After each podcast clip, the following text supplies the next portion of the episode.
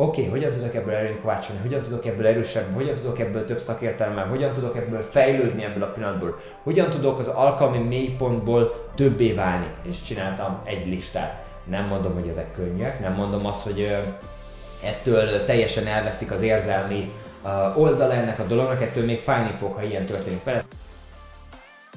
Szándéka teret biztosítani a tudásmegosztásra hazánk értékvezérelt szolgáltatás alapú vállalkozóinak. Üdv a reggeli kakós a következő adásában, a mikrofon mögött Tusnádi Roland. Hölgyek urak, ez itt a Csiga következő epizódja, és arról beszélgetünk ma, hogy hogyan kovácsolja hátrányaidból előnyt.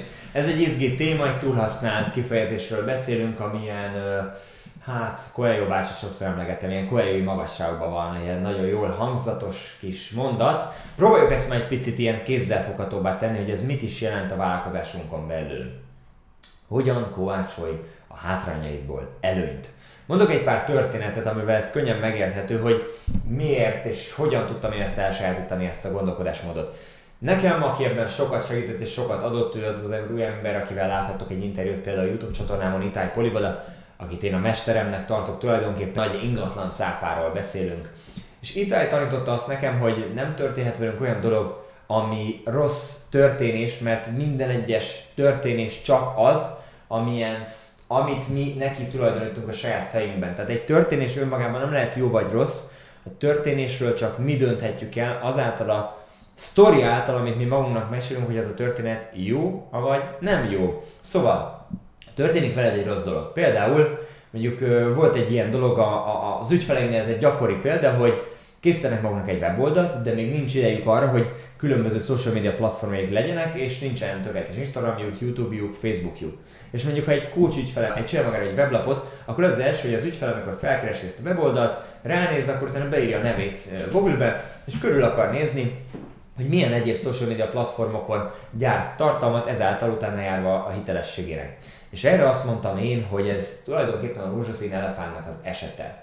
E, a rózsaszín elefánt az azt jelenti, hogy amikor tudunk valamit, valami kényelmetlen dolgot, amely ott van az életünkben, akkor azt mondjuk ki előre. Kicsit olyan ez, mint hogy én bemennék hozzá egy szobába, vinnék magam egy rózsaszín elefántot, akkor addig nem tudnál rám figyelni, amíg nem mondom azt ki, hogy hát igen, hoztam magam egy rózsaszín elefántot, és nem magyaráznám el, hogy ezt miért hozta. Mit jelent ez a weboldal esetén? A weboldal esetén ez azt jelenti, hogy előre például lekommunikálhatod a weboldalon azt, hogy figyelj, tudom, hogy most körül fogsz nézni, és keresni fogsz engem Instagramon, Youtube-on, Facebookon, de nem fogsz engem ott megtalálni, mert coachként az én feladatom az, hogy azt csináljam, ami a nevemben is benne van, a szakmámban benne van, az az kulcsoljalak téged. Ezért nem a social médián töltöm az időmet, nem a social médián ütöm az időmet. A weboldalt azt elkészítettem, hogy meg tudj ismerni engem, de ezen túlmenően egy személyes beszélgetés az ára annak, hogy megismerhess engem, így fogalmazza.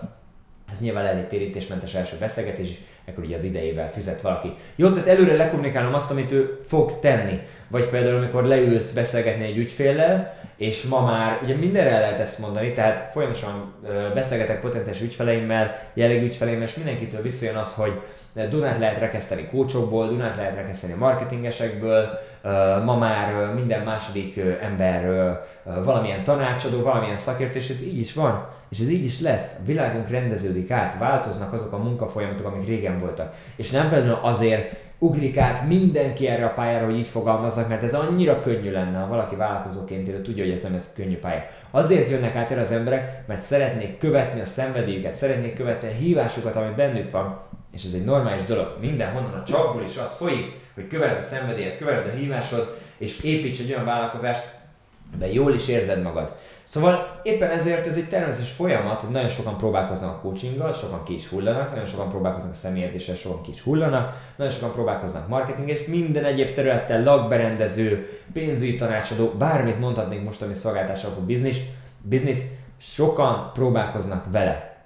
Na de ha ezt tudjuk, akkor ezt nem kell véka alá rejteni, rózsaszín elefánt, amikor találkozol valakivel, mondd ki, hogy igenis Dunát lehet rekeszteni a kócsokból, és mondd azt el, hogy éppen ezért tartott ezt az első beszélgetést, ahol ő egyértelműen meg tudja ismerni azt, hogy ne, te milyen ember vagy, milyen érzés veled leülni, beszélgetni, milyen a te szaktudásod, milyen, uh, milyen vagy te, tehát lehet egyszerűen egy, egy személyes vibe, amit ő megismer rólad. Na hát ezért tesszük de ezt nyugodtan nem kell véka alá rejteni, nem kell ezt a kellemetlen érzetet ö, bent hagyni tulajdonképpen emlékez a rózsaszín elfántra.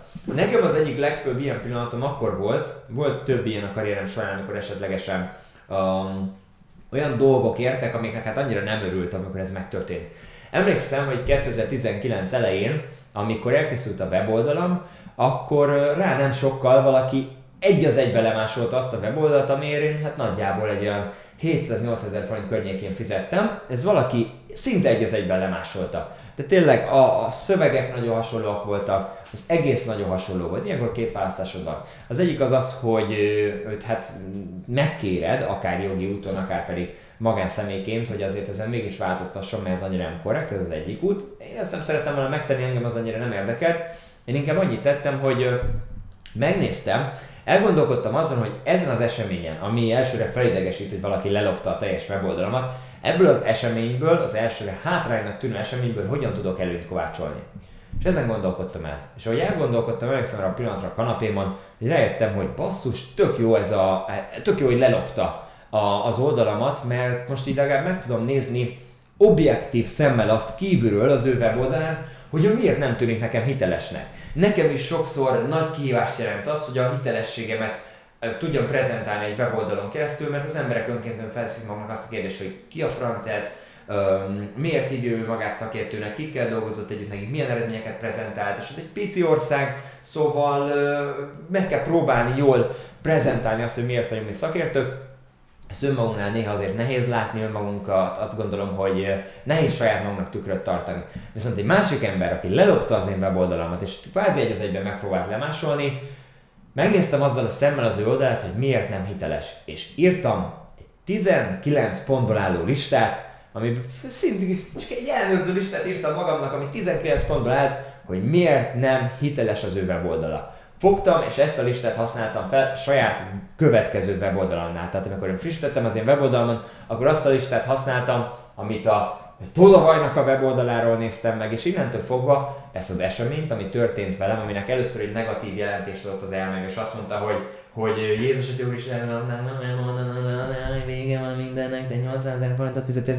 Ez történt velem, utána azt tudtam mondani, hogy oké, okay, hogyan tudok ebből erőt kovácsolni, hogyan tudok ebből erősebb, hogyan tudok ebből több szakértelemmel, hogyan tudok ebből fejlődni ebből a pillanatból, hogyan tudok az alkalmi mélypontból többé válni. És csináltam egy listát. Nem mondom, hogy ezek könnyűek, nem mondom azt, hogy ettől teljesen elvesztik az érzelmi oldala ennek a dolognak, ettől még fájni fog, ha ilyen történik veled, fájni fog, ha megtámadnak, fájni fog, ha igazságtalanságért, fájni fog, ha, ha ne Isten lopnak tőled, ha átvernek téged. Ezek a dolgok ugyanúgy fájnak az életbe, viszont fontos leülni, és a síráson túl, az áldozat szerepen túl megállni, és elgondolkodni azon, hogy hogyan lehetsz fejlődésorientált, hogyan, lehet, hogyan gondolkodhatsz vállalkozóként ebből a helyzetből, és hogyan mondhatod azt, hogy ez a helyzet innentől fogva egy tapasztalatoddá válik, mert biztos, hogy neked is voltak például ebben a történetben pontok, amelyek mellett elmentél, amelyek miatt ez kialakulhatott, és legközelebb ezt nem használod. Na ilyen formában a hátrányból előnyt lehet kovácsolni. Ahogy már megbeszéltük, akár a rózsaszín elfánt által, akár pedig egyszerűen azáltal, hogy az elsőre negatívnak tűnő eseményeket